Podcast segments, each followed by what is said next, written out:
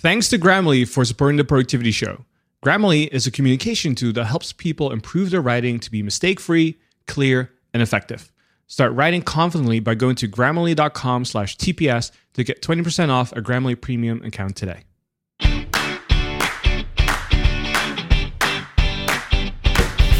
Welcome to the Productivity Show, a podcast by Asian Efficiency to help you maximize your productivity so you can get the important things done without having to sacrifice your health, family, and things that matter to you.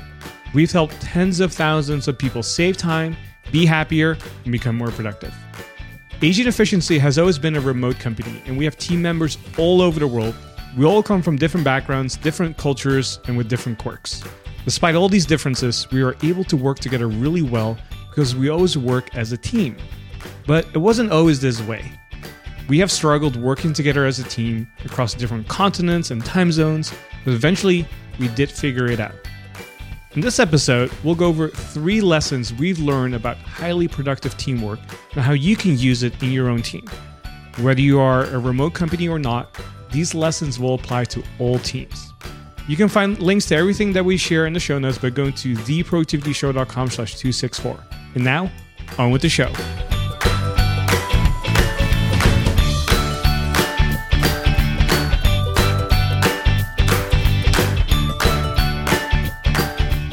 Hey Marmel, welcome back to the Productivity Show. I haven't seen you in a while. How are you? Hey Thanh, it's great to be back. Yeah, I've been great. We talk every day. I know we talk every day on Zoom on our team meetings, but we haven't really talked much on the podcast together lately. So I'm excited to have you back. yeah, I think it's been a few months. I did one just a few weeks ago with Brooke, so it's good to have another podcast session with you. Yeah, Brooks is going on leave today. He's doing something else today. So I'm taking over as the host today with you as my special guest. And I'm excited to have you on here. So today we're going to be talking about three lessons we learned about teamwork. And what better person to have on here than the Scrum Master of Asian Efficiency, Marmel. So before we dive in, we always like to start things off with our top three resources. And the first one is a book that we absolutely love called The Five Dysfunctions of a Team by Patrick Lencioni. I highly recommend you check out this book. It's the one that we reference all the time. We actually have a team training coming up on this book. It's a book that we reference every single year, and we do a team training on every single year as well because it's so foundational for everything that we do at Asian Efficiency. So, as we're going to go through the podcast today, there's going to be a lot of references to this book as well. So, definitely check it out The Five Dysfunctions of a Team. The next one is an app called Zoom, which is actually where we are recording right now, live in front of the Dojo audience. It's a kind of a conference call, web conference platform that we've been using for the last couple of years. Uh, we used to use Skype a lot, but we transitioned everything over to the Zoom for all of our meetings now, and uh, it's much more stable. Works on every single platform, whether you use iOS, Android, Windows, Mac. It works on every single platform that we use and most people use. So, highly recommend you check out Zoom. And then the last one is called Confluence. Confluence is a product, a online platform by Atlassian. You might have known them from like stuff like Jira. They used to create HipChat. Now they're part owner of Slack. And we've been using Confluence since, oh, I want to say 2012 maybe. So it's been over seven years now. And uh, this is where we house all of our meeting notes, standard operating procedures, uh, any sort of documentation that we have inside our company. We all store it in Confluence. So go check that out as well. So, Marmel, are you excited to start talking about some teamwork lessons we've learned over the last, uh, what, oh, eight years now? Yeah, I'm, I'm pretty excited. So, as many of you know, Asian Efficiency has started since 2011, and we've always been a remote company. That means that everybody in the company lives in a different part of the world. We don't have like a central office really anywhere. And because of that, we had a lot of challenges when it comes to working together because everybody's either in a different country, state, even continent. And we have like four or five different time zones. So it can be quite a challenge to be productive as a team. Even though individually we can be really productive, it's another thing to be productive as a team. It's kind of like team sport, right? As I love basketball. I'm a big NBA fan. I also love soccer or football, as I like to call it, since I grew up in the Netherlands and I can say that. And, you know, there's always superstars on the team, but in order for you to win a championship, you always have to win as a team. And so I've learned a lot of lessons. Marmel, you've learned a lot of lessons being the scrum master here because your role, right, is is basically unblocking team members. True. Like if the team member has any problems or they're stuck with something, then yeah, I'm right there, right, right there in the middle. And even com- you know how we communicate can be a blocker too. So that's one thing. So there are a lot of challenges, but the great thing about those challenges is we found ways to overcome them.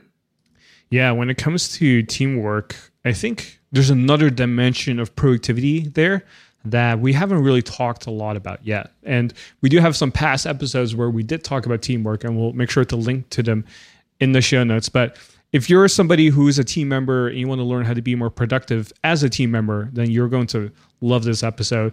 Or if you're a, a person who leads a team, maybe you're managing a few people, then you're going to learn a few things as well on how to get the most out of your team. So let's talk about the three lessons here. The first one is how trust is truly the foundation that allows teams to work together and allows people to work together really well. So imagine you have two strangers and you have one person that promises the other person to give them $100 if that person bought $20 of flowers and then gets it delivered to a special address by tomorrow right now if you have two strangers working together and collaborating on something and there's money involved oftentimes there's a lot of friction, right? How do you know if you can trust that person? What if you don't get paid $100, right? For the $20 you're about to spend to buy these flowers and then get delivered as well for all your hard earned, you know, money and time and labor. So that's kind of a spiffy you know tricky situation when you have two people that don't really know each other that don't trust each other to be able to work together and collaborate right? But if you have two people that know each other let's say you and your best friend and you tell your best friend hey could you do me this favor? Could you uh, you know buy $20 worth of flowers and you know have it delivered tomorrow for my spouse? Your friend will probably say yeah no big deal you know and you can pay me the $100 a few days later whenever you want to right? And the reason that works is because there's trust between two people and I know Marmel, you always talk about trust when it comes to stuff when we talk about on the retrospective and when we're doing one-on-ones with people and we do our like ENPS surveys and stuff. So how do you view trust? The funny thing is trust is the number one And when when we talk about the dysfunctions of the team, it's the very base of the dysfunctions of the team that without trust, everything else would crumble down. So one thing about trust is it's an acceleration for collaboration and getting stuff done. So we trust in each other's capabilities and skills. So we get work done as a team because we trust each other's capabilities. And the lack of that or the lack of trust would equate to everyone just checking each other's work and, you know, and sometimes we might just end up neglecting our own work because we're too busy checking on others because we don't trust them. Yeah, when it comes to acceleration, I think trust is probably the number one factor just like how I talked about the example of two strangers working together, when there's no trust, there's a lot of friction.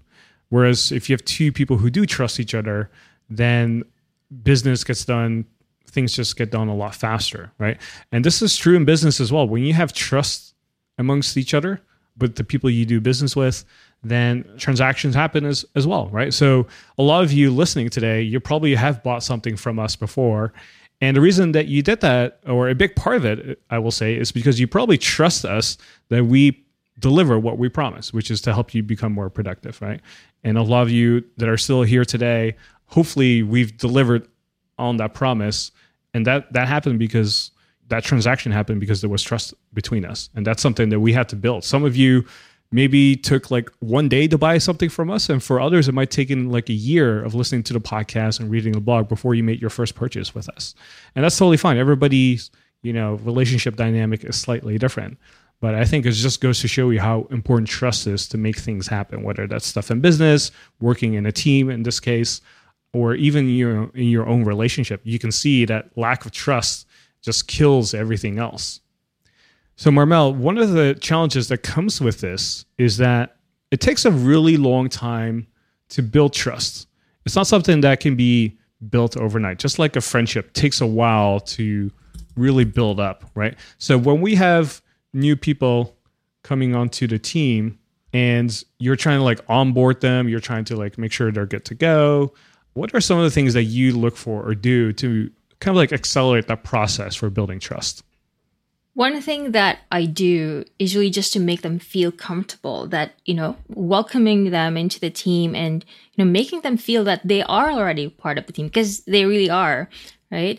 I notice this transition when when they're new and then there's a lot of there's a lot of dead air and not just from the new team member but also from the other team members and every day you know with our with our daily huddles or our, or our weekly meetings and you notice that you know there's a shift now everyone else is is comfortable again not just a new new team member but everyone else um, on the team like um conversations that's like or when you ask a question and there is a one word answer, this becomes a, a, conversation because now people are more comfortable and they trust each other. We don't second guess that, you know, you don't think about, okay, is it okay to, to, to say this or will they get offended or is it okay if I give this person feedback? Because once the trust has been established, then you don't have to think about that because you know that when you do give the person feedback, that it's okay and they'll be able to understand it's kind of interesting to see the different types of conversations, what people talk about, or what people are willing to share once that level of trust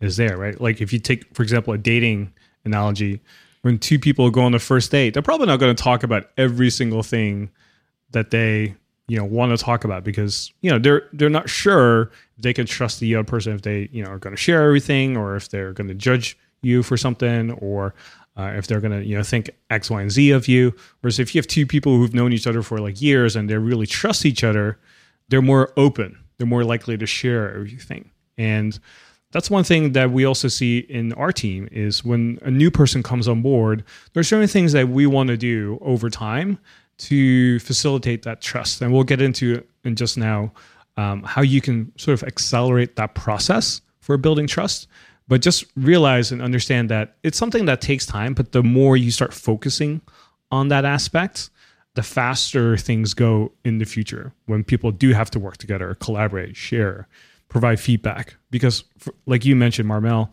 when people have a hard time trusting each other it's it's kind of difficult to give each other really good feedback because you might think that somebody might be offended or somebody might take it the wrong way right i'm sure do you maybe have like a funny story or something that comes to mind when it comes to how we share feedback with people?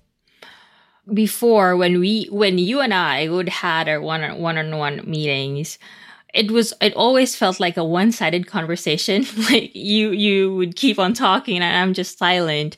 It, that was just because it was just the beginning of our um, of our working dynamics. You know, the full trust wasn't established back then.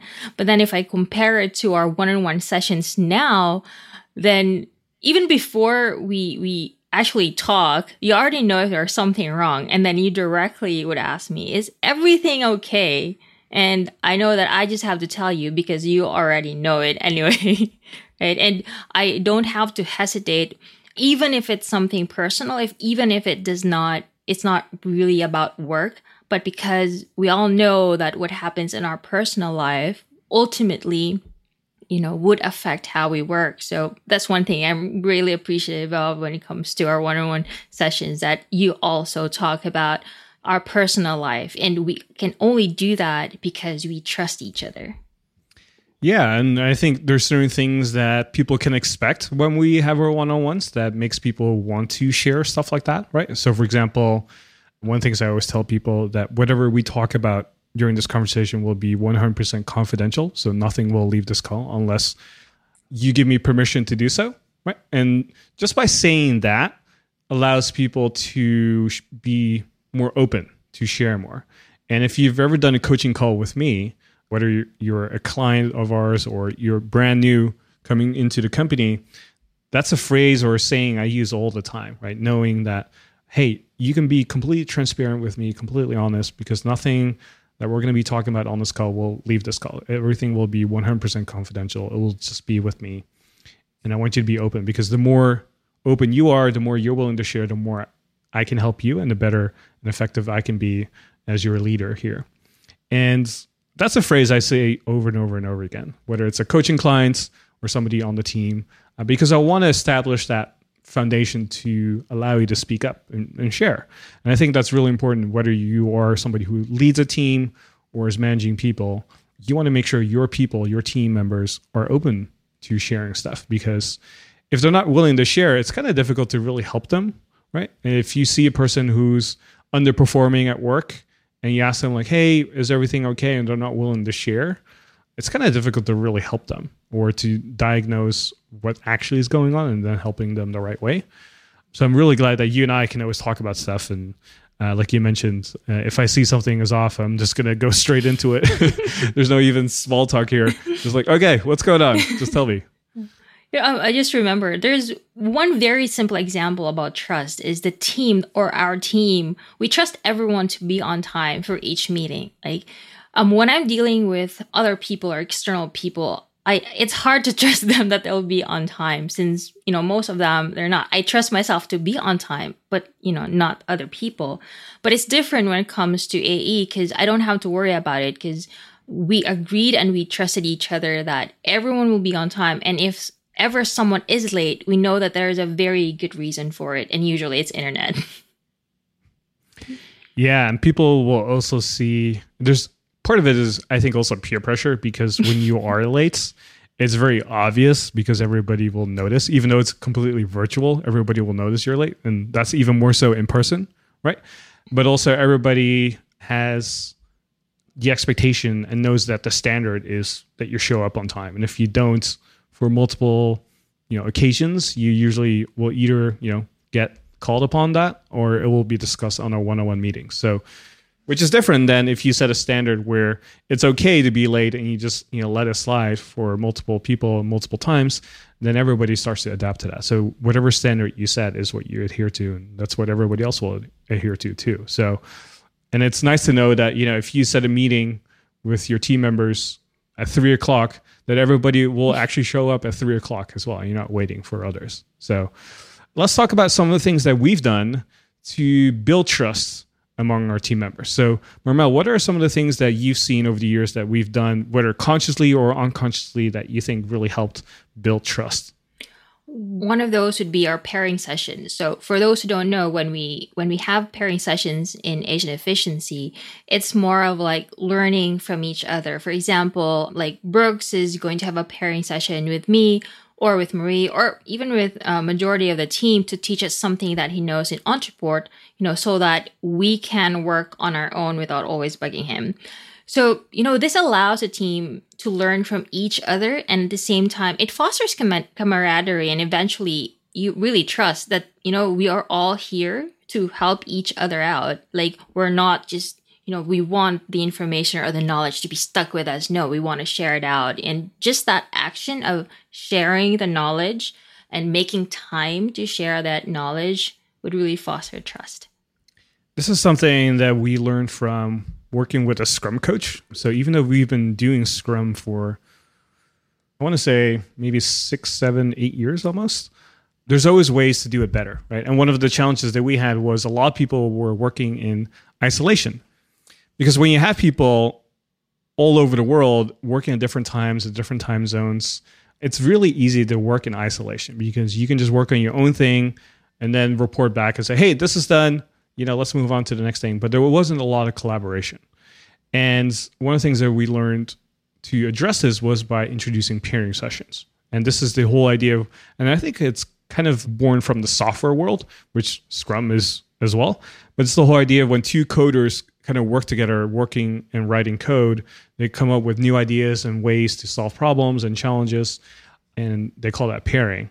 And we basically do the same thing. We you and I will sit sit down and say, "Hey, let's work on this task together."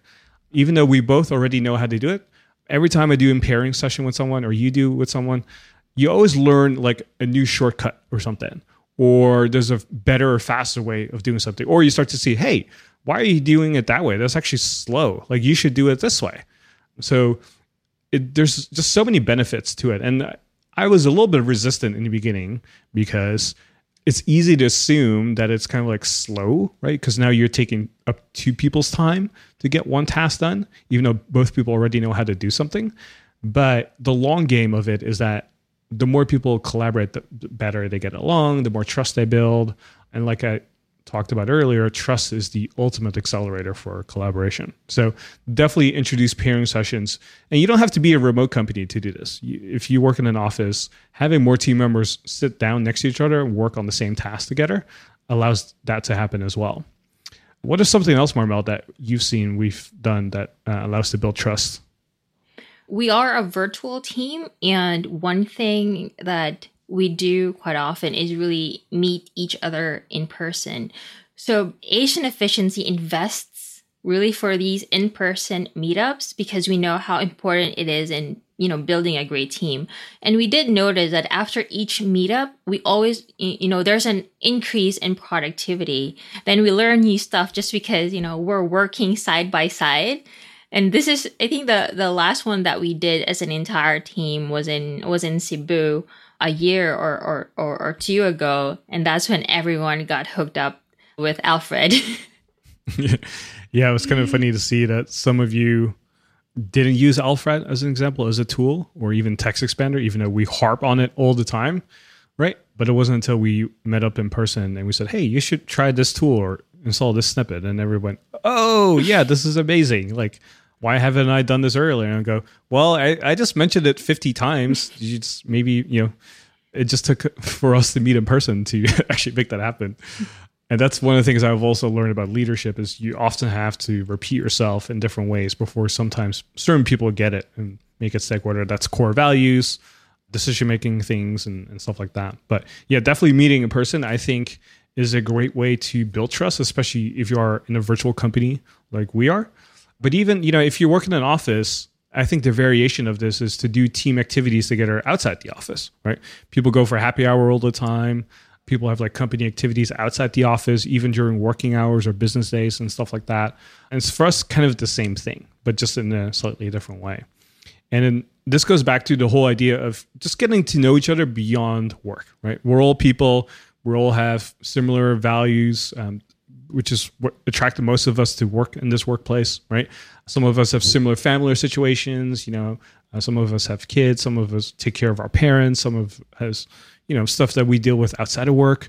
And these are things that you can relate to. So these are all things that you want to look for. And it's really important, I think, for team members to really get to know each other outside of just work scope stuff, right? So uh, I know, for example, certain team members are really passionate about fitness some team members are really passionate about like traveling with their family and uh, and stuff like that. And so when we are talking, for example, in our one-on-ones, I will oftentimes bring that sort of stuff up too to really get to know them as well. And that again builds trust, you know, and accelerates that whole thing as well.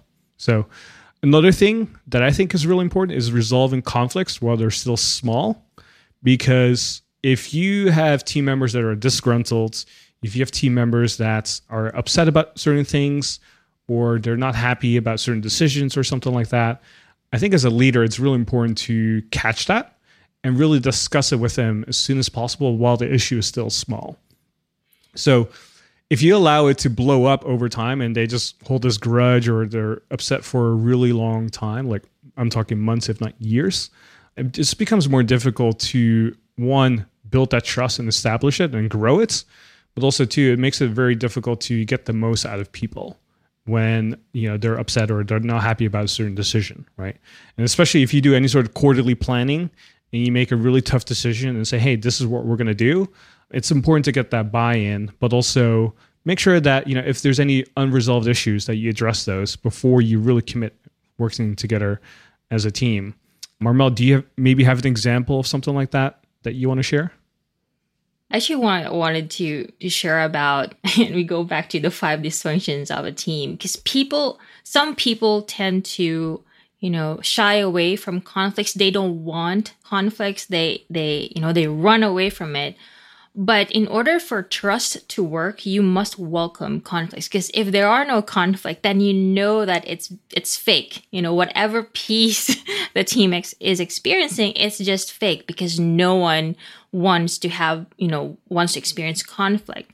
So you know that there is trust when there is conflict in a team, and at the same time, the team is able to resolve it. The team is able to talk it out. There are no um, factions in a team or in you know, one would have a different conflict and another one. We I'm really glad we don't have that. Thanks to Grammarly for supporting the Productivity Show. Grammarly is a communication tool that helps people improve their writing to be mistake free, clear, and effective. They encourage everyone, even the best students and top professionals, to use Grammarly to do their best work and accomplish even more of their goals. Grammarly is a great writing assistant that will make you look and sound smarter.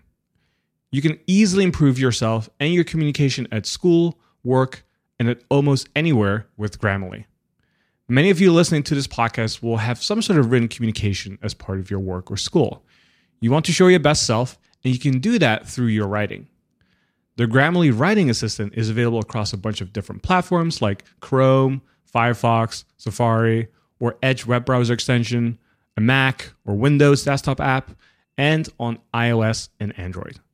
Your writing can even shine on a mobile device.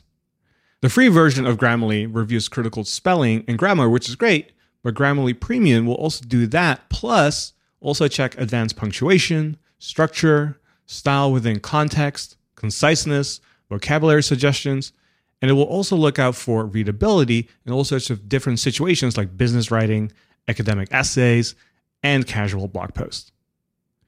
We talk a lot about goals on a productivity show, and you can accomplish your goals with help from Grammarly. Stop making email typos on your phone. Close more deals at work this year with your emails, and polish your resume to get that new job. Sometimes I like to get super focused when I'm writing, and I'll do it on my iPad to avoid distractions. The Grammarly mobile keyboard is really useful for making sure my writing shines, and I like to be able to check things over right from my writing app. The conciseness checker within Grammarly Premium is super helpful to me too, because I love to write, but I want to make sure what I write is as tight and impactful as possible. Grammarly is offering the Productivity Show listeners 20% off a Grammarly Premium account. Go to grammarly.com slash TPS to get 20% off your Grammarly Premium account today.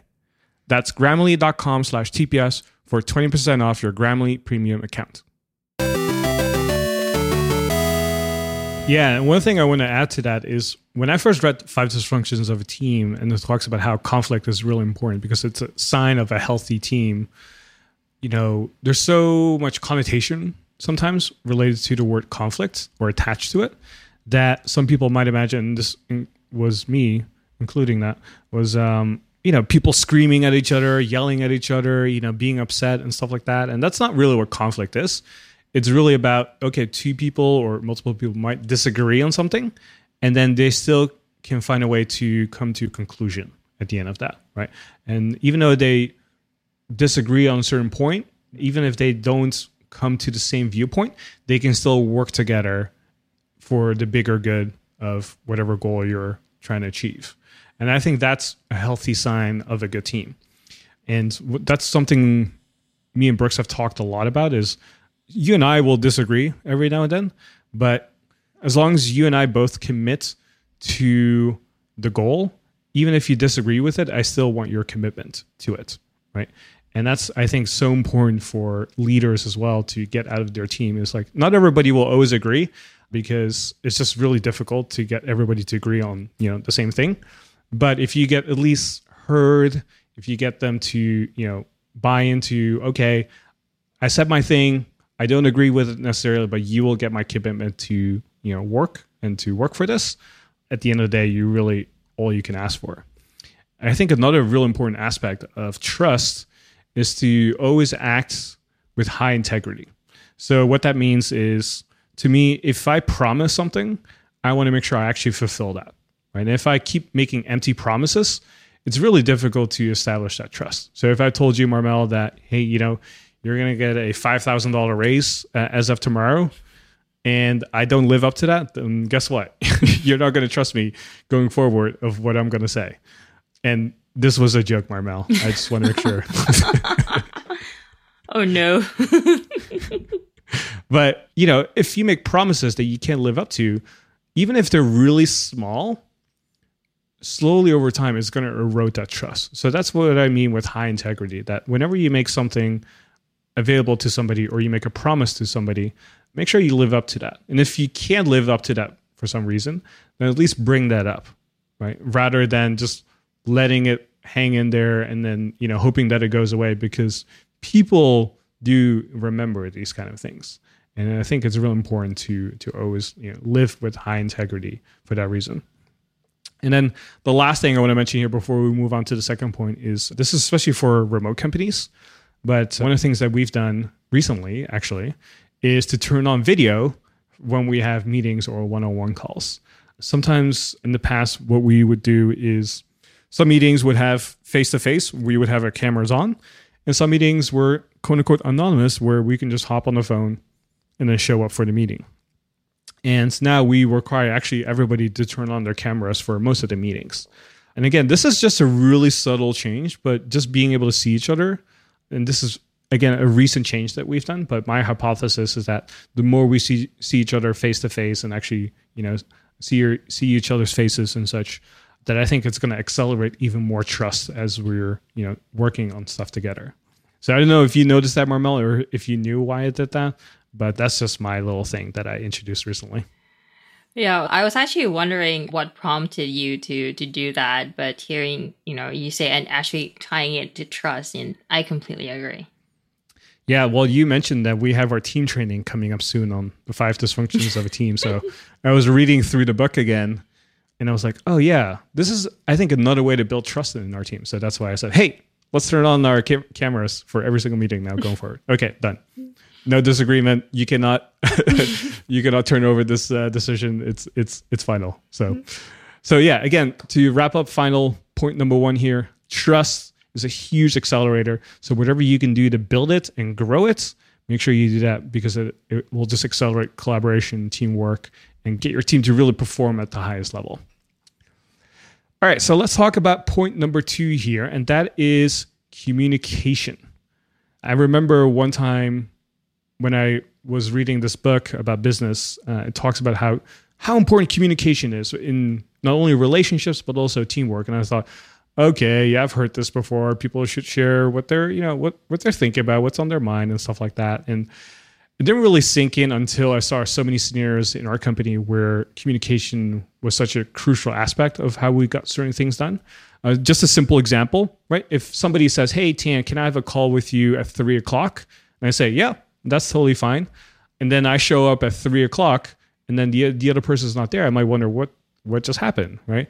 And then turns out that that person said it because they were thinking three o'clock, their local time zone, which might be Pacific, and I'm in Central. So there's actually a two hour difference. And now, you know, two people are not on the same page and not being specific enough in your communication can lead to a lot of waste, right? So that was an example of a waste where uh, because somebody didn't communicate the time zone, or the other person didn't clarify to ask what the time zone was, they all made assumptions, right? Which is not a good idea most of the time.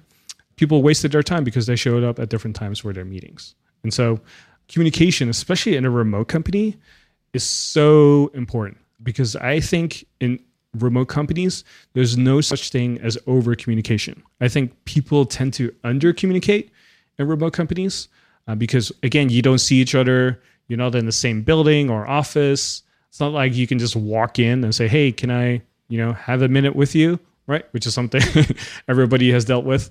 I see this over and over in our company. And whenever I talk to other people when they run remote companies, they see the same thing. Like people tend to under communicate in their businesses. So, have you seen this as well? Yeah, you are correct when you say that people often under communicate, especially when they don't see each other physically, I think it stems from the fact that, you know, out of sight, out of mind. like, okay, I don't see you every day. I have my task list. I know what to do. So I'm just going to do my thing here. And basically, at the back of my head, I'm assuming that that you will understand what I'm, you know, what I'm doing. So yeah, there is a lot of under communication because there is not much value put in communication because we feel that you know, it's normal. There's nothing special to it. But if you think about it, if we don't communicate clearly, especially in virtual companies, then a lot of things uh, would go amiss. Like what you said, even just the time zone is it's very important, especially since we are from different parts of the world, literally. So just missing that very tiny detail of PST or CST can throw your time out the door. Yeah, this is why I realized how important writing skills became because somebody who is a good writer can essentially clarify their thoughts and put it on paper. And when somebody is a good writer, that's a good sign of like clear thinking in general. And when it comes to hiring people now, that's one of the first things I look for is can they write clearly and can they convey what they're trying to say in writing? And if you see that skill or that trait in that person, I know like okay, this is definitely a good person for working in a remote company because writing clearly is a really important skill in that type of setting.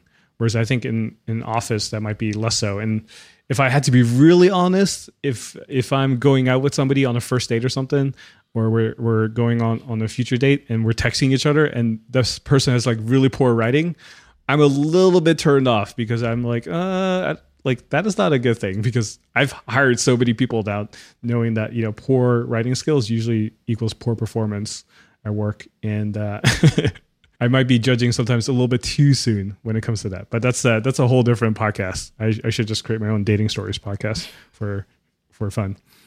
But Marmel, what are some of the things that we've done when it comes to communication? What are some of the things that we've done to improve it? What are some of the things we've done poorly that we could do a better job of? One thing that I think we've done quite well, although it's been a process, was just writing our SOPs, which is, you know, our standard operating procedures. And this is one one form of communication that we do. You know, we tra- through our SOPs we transfer knowledge, right? And before when we write, we'd often think about if it's something that I'd understand. Of course, I understand it because I was the one who, who wrote it. But what if someone who doesn't know what to do goes into that SOP, can they actually follow it and be able to reach the goal of whatever that SOP is? If that person is not able to do the task, then there is something wrong with the SOP. It means that it's not clear enough, you know, you're missing examples. So that's one way how SOP helps with communication. And it's also like a check. You're checking if you know the way you write or your team member writes is something that everyone else can under can actually understand. I recently hired a new executive assistant after the last one left, and one of the things I've said to her at the very beginning was, "I was real impressed by your writing." because the way she wrote it was very specific it was very detailed and i could just tell right away that you know she's really smart and that when we're communicating on something, it's going to be crystal clear. And anytime I didn't communicate something clearly, she would always ask for clarification. That's when I knew, oh, okay, this is a this is going to be a great executive assistant working for me now going forward. So that's one thing I always look for. Again, writing skills, right? Because what we do within our company is we write a lot of stories. So with Scrum, we write a lot of like Jira issues where we write stories of what needs to happen. There's a lot of like meeting notes that need to be taken. There's a lot of like requests that need to be made for meeting up or getting something done. Especially when we deal with time zones, people always mention now PSD or PST or Central or whatever time zone they're in. And so just getting really good at writing and communicating in that way becomes such an important skill. And again, I cannot emphasize enough how important that is. So if you're somebody who has to hire a lot of people and you work in a remote company, this is the number one trait I would really look for uh, aside from you know core value fit and everything else. So another kind of like way to test if somebody understood what you communicated, and this is really important when you're delegating something. And this is my second tip here, is to ask people to repeat back what you just said or what you communicated or what you would like to have done. So if I delegate something to my executive assistant and I, you know, went on a rant or I start talking and then, you know, 10 minutes later, I'm like, okay, uh, tell me what you're going to do next. And then she will say, Thanh, what I heard from you was you want this to be done. You want this restaurant booked at this time. And I'm like, yes, perfect. Okay, done. Right. So asking your team members, especially if this is somebody who is in a leadership position, ask them to repeat back what you just communicated. And sometimes, you know, you might go off a tangent if if that is you. I would say add this habit of asking your team members to repeat back what you just said because then you can confirm or clarify what what needs to be said. And I know Marmel, you've seen me do this multiple times. Have you found that to be helpful too? Yeah, it's really helpful. And one thing that it does is it keeps everyone on their toes, like always ready to absorb and to listen and to actually hear. Especially during long meetings, we tend to, you know, there is a possibility that our brain will just zone off and go somewhere else. But if you know that at the end of, of the meeting or maybe in the middle, Thanh is going to go, so what do you think, Marmel? Or what do you think, Brooke? So, you know, that expectation always, you know, keeps my brain awake that I have to listen, take down notes because I know that Tiana is going to ask me this. And now I think we've, we've, we've established that the form of team dynamics we're in when we have a meeting. If I'm not leading the meeting, then I'm definitely the one taking the notes. that is true. Yes. And I, I'm glad you brought that up because the fact that people in our company expect that they could be called upon anytime where I go, Hey, Marmel, what do you think of this? Or, Hey, Marmel, can you repeat back what I just said? Or, Hey, do you understand what I just said? Can you repeat back to me what was said? Since everybody kind of knows that that could happen to them at any point in time, people are always engaged and paying attention during the meeting because nobody wants to look bad, right? When they get called upon and they're like, uh, I'm not sure. and oftentimes it's very easy to tell if somebody didn't pay attention. And I think part, you know, being a good leader is not to call them out in public and say, hey, uh, reprimand them or something like that, right? You want to praise people in public, but quote unquote, you know, uh, give feedback or reprimand them in person or in private. And again, you know, this helps with trust as well, going back to what we are talking about earlier. But again, communication, super important. And having people to repeat back what you just said is a really simple tool that allows you to kind of like test the waters and see if people really got it right?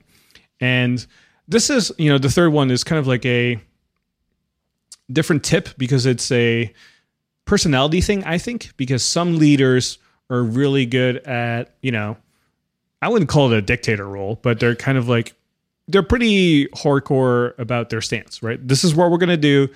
This is what's going to happen you know, I need you to do this. Let's go ahead and do that. Right. And if you've listened to the productivity show or if you ever worked with me or communicated with me, you know I'm not very much like that. I'm more of a softer, quote unquote, person that likes to get buy-in from everybody. I want to make sure everybody gets heard. I want to make sure I get your feedback. And sometimes I do have to make tough decisions and then say, hey, you know, this is what we're going to do, and this is what you know I've decided. But I think the differentiation there is I always ask for everybody's input and ideas and feedback. That doesn't mean that I will always use it, but just making sure that everybody feels heard and that we've communicated, I think is really important. Again, for trust, but also feeling that everybody's on the same page as well. And what is something else, Marmel, that you think is really important that we've done one thing, since we are remote, if it can be explained better in a five minute call, then do it. Don't chat it. You know, it's so easy because we use Zoom. We use Zoom a lot. And this is something that Brooks would do, or even Utan. Like, you'd go like, Marmel, do you have five minutes? At first, before, I would be very scared. Like, oh, what did I do now? but eventually, you know, with that trust, knowing that, okay, it's all good. Thanh just needs to explain something to me. Then it works so much better because Thanh can spend 15 minutes just writing down in, in Jira what needs to be done. But it's something that, you know, we can just hop on a call, hop into Zoom, and it's done in five minutes. And he can show me his screen, which is, uh, you know, way, way much better than just reading it, you know, on Jira as a comment. It's funny you say that because I've noticed that too, that anytime for the first time I tell people, hey, can I talk to you on Zoom for five minutes? People are always freaking out. They're like, oh my gosh, what have I done? Like, what is he about to say next? Like, am I about to get fired or something? And I've kind of picked it up over the years uh, whenever we have new team members. And so one of the things I've done is I will still say that, especially in the first month uh, when they're on. And I will literally just give them a compliment or say something really nice or just check in with them and see how things are going so that they know that anytime I do it going forward, it won't be because it's something negative or bad or something, right? Uh, so I literally have that part of my personal arsenal tool whenever there's a new uh, employee coming on board to make the first, hey, can I talk to you for five minutes on Zoom? And be something you know super positive or just like you know super chill, so that they know going forward that you know if I do it again, it's not something that they have to you know have anxiety around because again because we're all you know remote hopping on a one-on-one call out of nowhere is usually a little like wishy-washy for some people if they don't have that level of trust yet because the way we work is just very isolated in a lot, a lot of different ways. So that's why uh, i've made it my personal mission to always make the first hey can we talk for five minutes on zoom? to be super positive and energetic for people. So again to build trust right but also start that communication process so that we can communicate because like you said talking for five minutes on zoom can be so much more efficient than writing something in a newsletter that we have for our company in like 20 minutes or 30 minutes or even an hour sometimes all right so that wraps up section number two here and that is again communication how that really is important and how you can start facilitating better communication lines between people and what you can do to improve upon that. So the third and final one is everyone's happiness is equally important. So when I think about team performance and team productivity, I always think about how do we get the most out of people? And oftentimes we also have to pay attention to the ones that are quote unquote the weakest in a team, right? And if we are realistic, not everybody in a team is equally strong or not everybody is a superstar.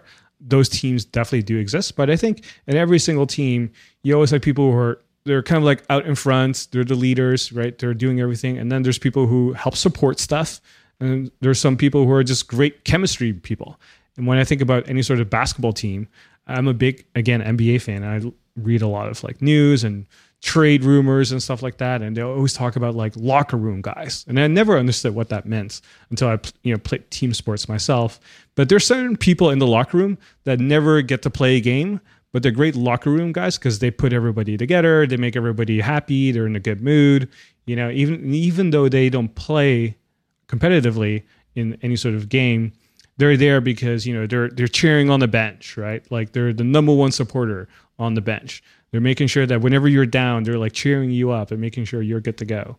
And when I think about teamwork and team productivity, I want to have those people on my team as well, right? And they might not be the most efficient or effective people, but there's certain traits that they have that allows everybody to kind of like come together and be happy. And you know, for example, when I think about our team, as somebody who's like a great supporter and makes everybody laugh is Mary, right? Like she always cracks funny jokes and and she's just like hilarious, right? She brings people together, and maybe maybe you have a funny story to share about Mary for those who don't know her. Uh, yeah. So Mary is actually one of our customer success uh, reps, and she's fairly new in the company, uh, nearly uh, nearly two years. Before we met Mary in person, we always thought that she was this shy and and an intro, you know, an introvert. But when we, we when we finally met her, you know, face to face for our uh, for our team meetup, we saw just the other side of Mary. Like she's just cracking jokes and just making us all laugh, and ma- you know, she's like. I don't know, like a comic book character, like a f- very funny comic book character, and she just makes people laugh. And you know, I love Mary. She she's an awesome team member, and you know, everyone in the team has a role. And aside from being our customer success person, Mary's other role is to make everyone happy, you know, in the team with her stories and with her quirkiness. And being a part of a team means you know doing your job but also making sure that other team members are you know the best that they can be. And i think that's a really important trait being a good team member is not just looking after yourself but also looking after other people as well right? And when you think about for example let's say you have five team members right? And you're running a marathon you all have to finish at the same time at the finish line together what happens when you have four people who are runners right? And then there's one person who's like really out of shape. Well, guess what? The other four people now have to carry the fifth person to make sure that they all finish on time, right? And so what I'm trying to say here is that when you have uh, a team, the weakest link is always you know the person with you know the least skill or the, is the least happy and one of the things we always talk about is happy people are productive people, right? So we always want to make sure that if we want to have a really productive team, that everybody is happy and every team member counts. And I want to make sure as the leader of the team here that everybody is truly happy. And so I always ask them, you know, on a one one on one meetings? What are some things that I can do to make you happier? And this is something you also do in a team setting as well. Uh, we actually have a quote unquote happiness issue every single sprint where we ask for people to submit their feedback on what other people can do to make them happier. Right. So, for example, some things I've mentioned in the past is, you know, one thing that would make me really happy is we can finish this sprint 100%. Right. Because now I'm not relying on my own effort to make me happy, but I'm relying on other people's efforts as well to make me quote unquote happy. And sometimes what has happened before is we'll be behind or we know that it doesn't look like we're about to finish the sprint, but because everybody sees like, oh, Thanh's happiness is uh, making sure that we get the sprint 100% done. Some people will work a little longer work a little harder just to make sure that, you know, they're going to achieve the sprint uh, so that it makes me quote unquote happy, right? Now I will say I am the employer. I'm quote unquote the boss, so making me happier. let's pull a little bit more weight in that sense, which I think is normal. But I'm trying to do the same thing for others as well. Where if, for example, I think two sprints ago or something, uh, Marmel, you mentioned that you know you want to have a certain SOP updated mm-hmm. or something, right? And even though I didn't know how to update the SOP because I've actually never done that process before, right? It was about a webinar process or something like that. I had no clue how to do it, but I said, I want to make Marmel happy. So I went to you and I said, Marmel, I don't know how to do this SOP. Like, what can I do to update this SOP? Or is there a way for me to take something off your plate so that you have more time and freedom to update this SOP? Right. So we're collaborating now, working yeah. together to make sure that, you know, I'm basically showing you that I want to make you happy. Yeah, that was uh I think we ended up with I will update the SOP and I, I and I gave you one task that I had to do. yeah, exactly. So that's one thing that we've done is to include that happiness issue, right? An issue is basically a task in Jira. That's uh, that's the word that they use or terminology. We ask every team member to submit like what's something that would make you happy. So people have mentioned, hey, you know, if you can update this SOP or hey if you can do this or hey if i can do pairing with this person on this task or something like that it could literally be anything but i always tell people write it in a way that allows other people to act on it right so another good example of this is when you write something like hey you know one thing that will make me happy is if uh, if the sky is green right first of all that's not possible i think second of all it's not something that the team can really influence, right? So we always want to make sure that we coach people and communicate in a way that allows other people to help you. So that's something that we've done. What are some other things that we've done, Marmel, to allow people to be happier? Um, so aside from you know making sure that whatever their issues are are you know are addressed, we give out bonus Bonusly points. I'm not sure if you guys know about this, but there is a web app that we use called Bonusly. And basing it on our core values, we give out points to each, you know, team member. For for example, just earlier, we believe it was Kessa and, and Sherby, they, they saw a typo and they didn't they didn't wait for someone else on the team to work on it. They just immediately fixed it and then, you know, Thanh gave them bonusly points, you know, for our Kaizen core value. And then what happens is at the end of every month, we tally everyone's you know points and whoever gets the highest number of bonusly points would get you know their mo- their favorite gift card it's usually it's amazon yeah i love bonusly so for those who don't know we basically came up with this idea because i think one way to increase somebody's happiness is show appreciation for them. And in a remote company, it's a little bit more difficult to do. And then I was reading this random article online how Bonusly got created. I was like, oh, that is a great idea. We should implement this. So we started implementing this a few years ago, where you know if you type in now we use Slack forward slash give and then 10 to Marmel for fixing a typo, hashtag Kaizen, which is our core value she then gets 10 points into our quote unquote bank account, right? And then I'm the happiest to give away the gift cards at the end of the month because I will announce the winner and say, hey, Marmel has the most points this month. She apparently got the most appreciation by everybody else on the team. So, like like you said, it's usually either an Apple or an Amazon gift card that everybody wants and that they get to quote unquote win. So just being able to show appreciation in a virtual company like that uh, I think has been really helpful for us. The other thing we've done, like I mentioned, is creating a happiness issue inside our sprints, just collecting everybody's feedback on what we can do to make you happier.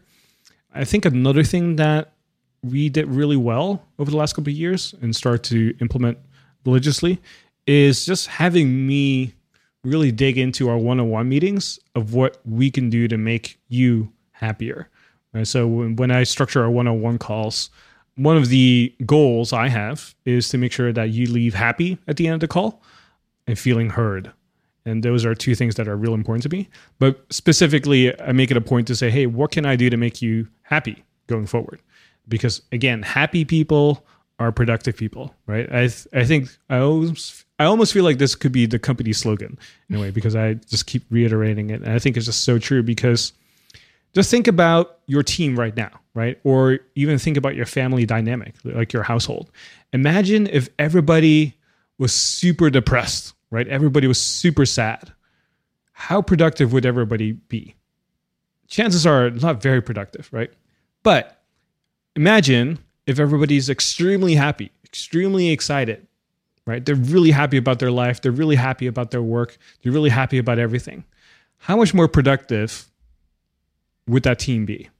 That group of people, that collection of people, right? They would be so much more productive, right? Even though they might not even know how to do a Pomodoro technique or set a timer for something or eat that frog or anything like that, just because they're so happy and excited that makes them so much more productive, right? So that's why I think happiness is such a trump card for productivity that especially in a team setting, just making sure everybody's really truly happy is really really important. And one of the other things we've done in the last couple of I wouldn't say 18 months or so is introducing an ENPS. So an ENPS is an employee net promoter score. So if you don't know what this is, you probably received emails from us or from other companies saying, "Hey, uh, based on the scale of you know one to ten, how likely would you recommend this company to your friends and family or coworkers?" And then you would rate it. If you're quote unquote a nine or a ten, then you're considered a promoter, meaning that you really enjoyed the service and they're more likely to reach out to you for like a review or a testimonial or something, right? Where somebody who scores a seven or eight is considered neutral, and then six or below is a detractor and those are the people that you want to focus on as a business to make sure that they're happy, right? And we've basically done the same thing, but internally for our team. So this is actually a anonymous survey. So everybody gets sent the survey, and people can submit anonymously their rating and then their feedback as well. And so we do this, I think, once a quarter. Is that right? Yeah, at the end of every quarter. Yeah, so we do it once a quarter, and then everybody gets to submit anonymously their feedback, and then I will go over it personally with a few people. And then because I don't know who said what, I actually have to like note down all the talking points. And then whenever I have my one-on-one meetings with people, I have to bring up all the talking points that were brought up because I don't know who said what. So I can't say, "Oh, Marmel, you said this in your survey, so let's talk about that," but not talk about this with another person, right? Because again, I don't know who said what. So I have to bring up all the points and then I make it part of my personal to-do list every quarter to work on these kind of things to make sure that you know the company is doing things that makes you know the employees the team members happy. Because again happy people are productive people. So what is your take on the ENPS so far? I think it's great. It's an add-on to you know to our one-on-ones with you. Because i think there are still some things that especially when it involves another person, that we hesitate to talk about with you. So the ENPS, because it's anonymous, we are able, you know, to do so. If or if there are any just anything that we might not feel comfortable talking about personally with you, we know that we can put it in the in the ENPS. Then we know that it's going to be it's going to be addressed. So I think this helped a lot I, I think so too. And I think if you're listening to this right now and you run a team, I would highly recommend you start implementing this uh, sooner than later. And you don't really need any technical software. You can do this with Google Forms, you know, hooking it up to a Google Sheet if you want to do that. It doesn't have to be complicated whatsoever. Right? So just make sure that when uh, you do submit the survey, that you, you know, as somebody who reads the survey, can absolutely not figure out who submitted what, because even if you can figure out the IP address of the person who submitted it, that kind of kills it, because if you have any sort of curiosity of who says what, there's a way for you to figure that out, right? And IP address is like a simple thing. So just some uh, thoughts to consider. And there's a lot of software tools online that you can use as well. But you know, a Google form with a Google Sheet is a really simple solution as well. And the last thing that we've done is what we call the roundtable of gratitude. You know, this is one of your favorite things, Marmel. So can you maybe explain to everybody what this is? Yeah. So we we talked about the Bonusly points wherein we give points to you know to team members but the difference with a roundtable of gratitude is that we have to personally say it out loud during a meeting. Usually it's when we have our monthly video call or when we have our sprint meeting at the end of our sprint meeting. Then it is the time that you don't just write it. For the Bonusly, you type it down, but for, during the roundtable of gratitude, you are openly able to express just how grateful you are for someone else, you know, on the team. And if you are on the receiving end of that roundtable of gratitude, it makes that that impact you know that it makes you happy that somehow you made someone else happy that because of what you did they're appreciative of you. So it adds on to you know to to being happy um, in the team.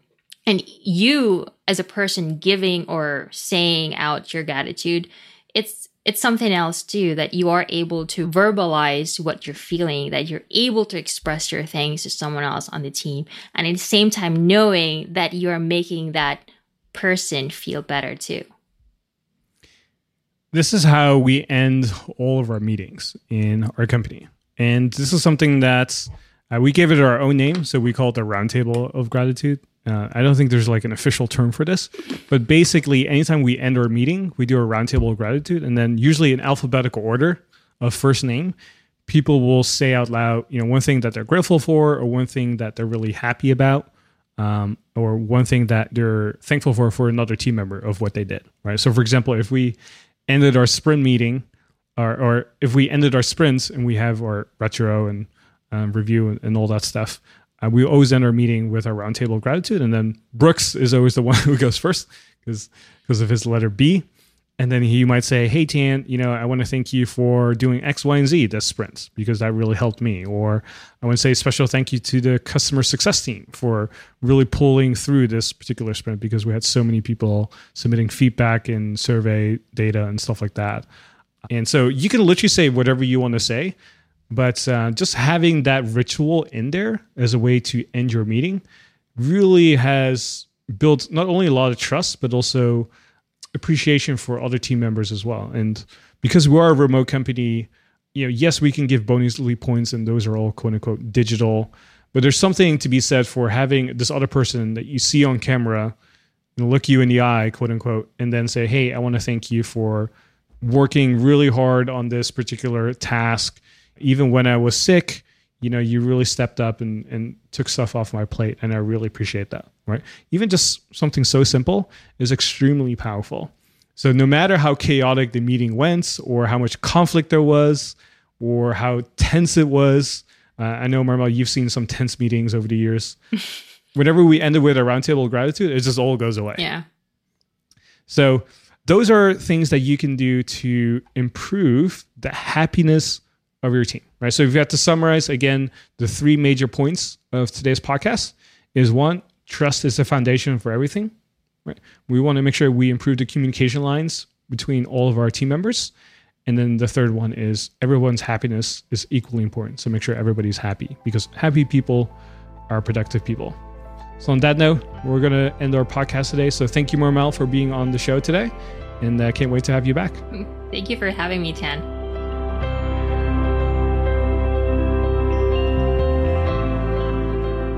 At Asian Efficiency, we believe that you shouldn't have to sacrifice your personal life to get things done. You should be able to get everything done in the time you have. That's why we've built a productivity quiz to help you maximize the time you have, increase your energy, and get you more focused. We've helped tens of thousands of people increase their productivity, and within two minutes of taking the productivity quiz, we'll show you exactly what you need to do next to increase your productivity.